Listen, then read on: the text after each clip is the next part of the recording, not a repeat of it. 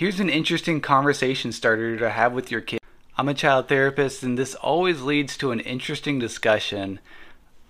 So I'll explain it how I do it, and then how you could modify it for your situation, and then what I usually look out for, or how you can deepen the conversation. This is what's known as a projective technique, where you give them a prompt and they will project um, their worldview and their perspective into the story. So, how I will usually do it is usually through a drawing, and I'll say, draw a boat, a storm, and a lighthouse.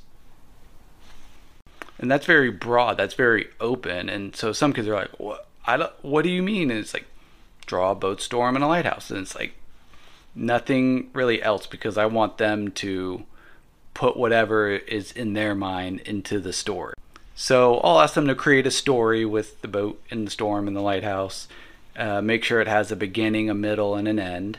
So if you don't want to have them draw, you can just ask them to describe the boat. What does it look like? Is it made out of steel? Is it a cruise ship? Is it a canoe?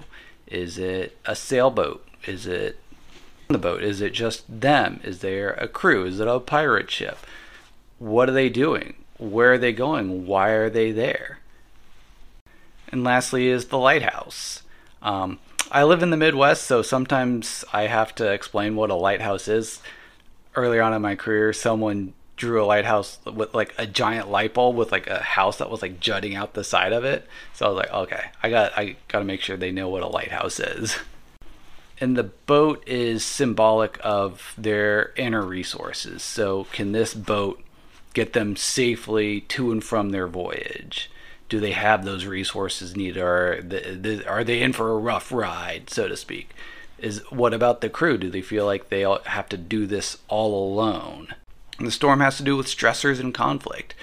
Is is it a hurricane coming down, or is it just a light rain? I mean, it really. I've done this with a lot of kids, and it really does run the gamut. But the lighthouse represents hope. It represents external resources. Do they believe that there is a beacon of hope that will help guide them into a safe harbor? Anyways, it's a very fun and interesting way to, to understand the inner world of a child and be able to have a conversation while having another conversation, if you get my drift.